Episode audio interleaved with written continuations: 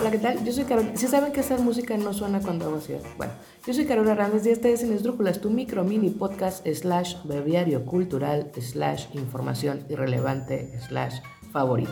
Y en esta ocasión quiero que hablemos de la gratitud, de las cosas que nos ha enseñado la vida, porque es 2023 y entonces estamos haciendo este recap del año nuevo, ¿no? ¿Qué nos ha enseñado la vida y por qué debemos ser agradecidos?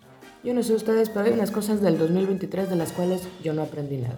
Pasaron por mí como si tal cosa, hay una sensación de vacío en mi vida, porque toda la gente me dice que debía haber aprendido de esos golpes, de esas malas experiencias, de esas malas personas, de esos malos momentos, porque para eso están ahí en la vida esos malos momentos y esas malas personas y esas malas experiencias, para enseñarnos y hay que ser agradecidos con ellos.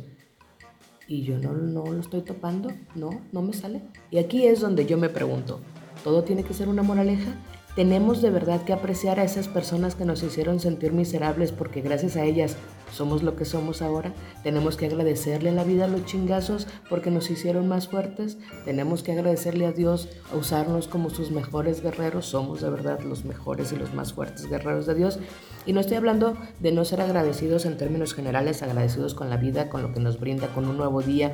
No digo que no tengamos que dar gracias cuando nos dan un regalo o cuando apreciamos las cosas que nos suceden. Yo estoy hablando de agradecer las cosas malas.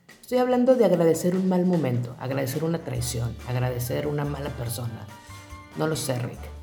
No me hace sentido que tengamos que ir por la vida engrandeciendo los malos momentos y dándole una categoría igual de importante que los buenos momentos. Yo creo que los malos momentos pueden o no dejarnos lecciones, aprendizajes o experiencias, pero también creo que hay algunos que solo pasan porque sí. Son malos momentos que pasaron. Pasaron porque confiamos de más, porque hicimos mal los cálculos, porque no vimos las señales o porque no las quisimos verlas. Simplemente pasaron. Y aquí es donde yo estoy confundida, porque creo que darle a esas personas o esos momentos que nos dieron una mala experiencia la cualidad de maestros que nos enseña algo, me parece exquisito mal gusto. Porque me parece que algunas personas están ahí solo estorbando, no dándonos lecciones, están ahí porque existen y ya hay que dejarlas atrás, pero me resisto a otorgarles una utilidad y menos a hacerlas copartícipes de mis enseñanzas. Agradecer todo hace que no agradezcamos nada. Y aquí va. De hecho, esto del culto a la gratitud es algo relativamente nuevo. En 1929, el psicólogo de Harvard, William McDouglas, McDouglas eh, dijo sin miedo alguno que la gratitud podía provocar sentimientos complejos y contradictorios, no solo asombro y admiración, sino también envidia y resentimiento. McDougall creía que la gratitud establece jerarquías de poder donde los benefactores o quienes son agradecidos hacen de manera dolorosa ver a los demás que ellos no son tan agradecidos. Me explico. El psicólogo pensaba que la gratitud producía un sentimiento negativo de uno mismo y aplica emocionalmente cuando vemos a esa gente que va por la vida agradeciendo todo lo bueno y lo malo, lo que Dios nos da, lo que la vida me brinda, lo que el universo me permite. Y tú dices, güey, ¿será que yo soy una persona miserable y terriblemente horrible porque no agradezco las cosas malas? Entonces te hace sentir menos. Y la neta es que este año yo no estoy dispuesta a agradecerle a las personas miserables y a la gente horrible y a los momentos malos por las enseñanzas. Me resisto.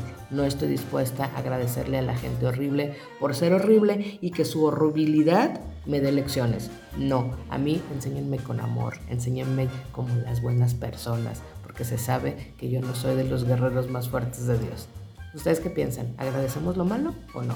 Solo de mis ¿O no? Posta presentó Sin esdrúpulas, las cosas que importan sin tanto chorro.